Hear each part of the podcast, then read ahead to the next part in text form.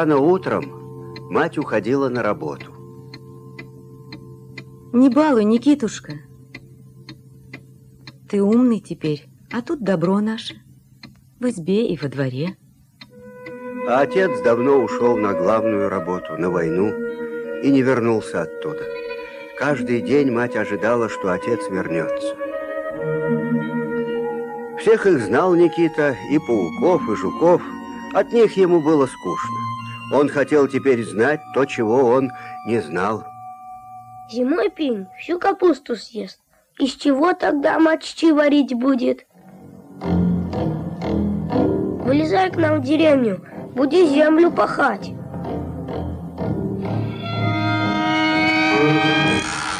Не вылезай, живи лучше там.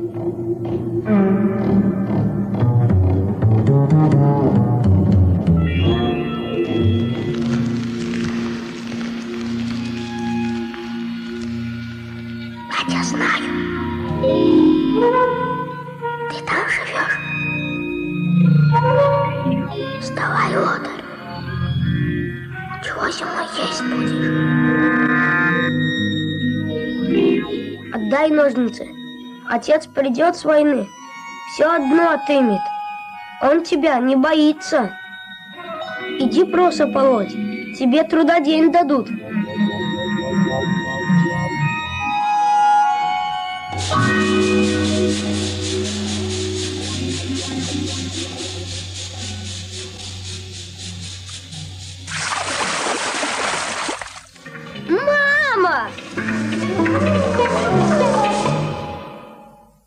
Никита подумал, что дедушка не умер и стал теперь жить на солнце.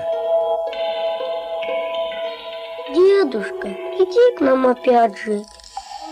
Вдалеке стояла старая баня. Она топилась по-черному, и мать говорила, что в ней дедушка любил купаться, когда еще живым был. Она нарочно баня, а по правде тоже человек. Я вижу. Бабушка. Ты не бабушка, ты чужая. Непутевые, но рожали вас на свет, хлеб даром жевать. Мама! Мама, мама, к нам чужие пришли, прогони их!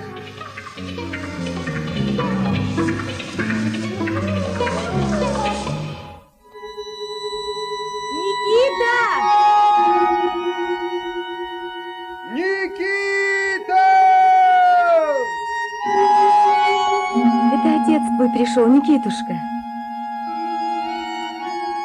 А тебя не было? Пень был живой. Под землей у него пузы и ноги есть. Нет, он давно умер. Это ты всех хочешь сделать живыми, потому что у тебя доброе сердце.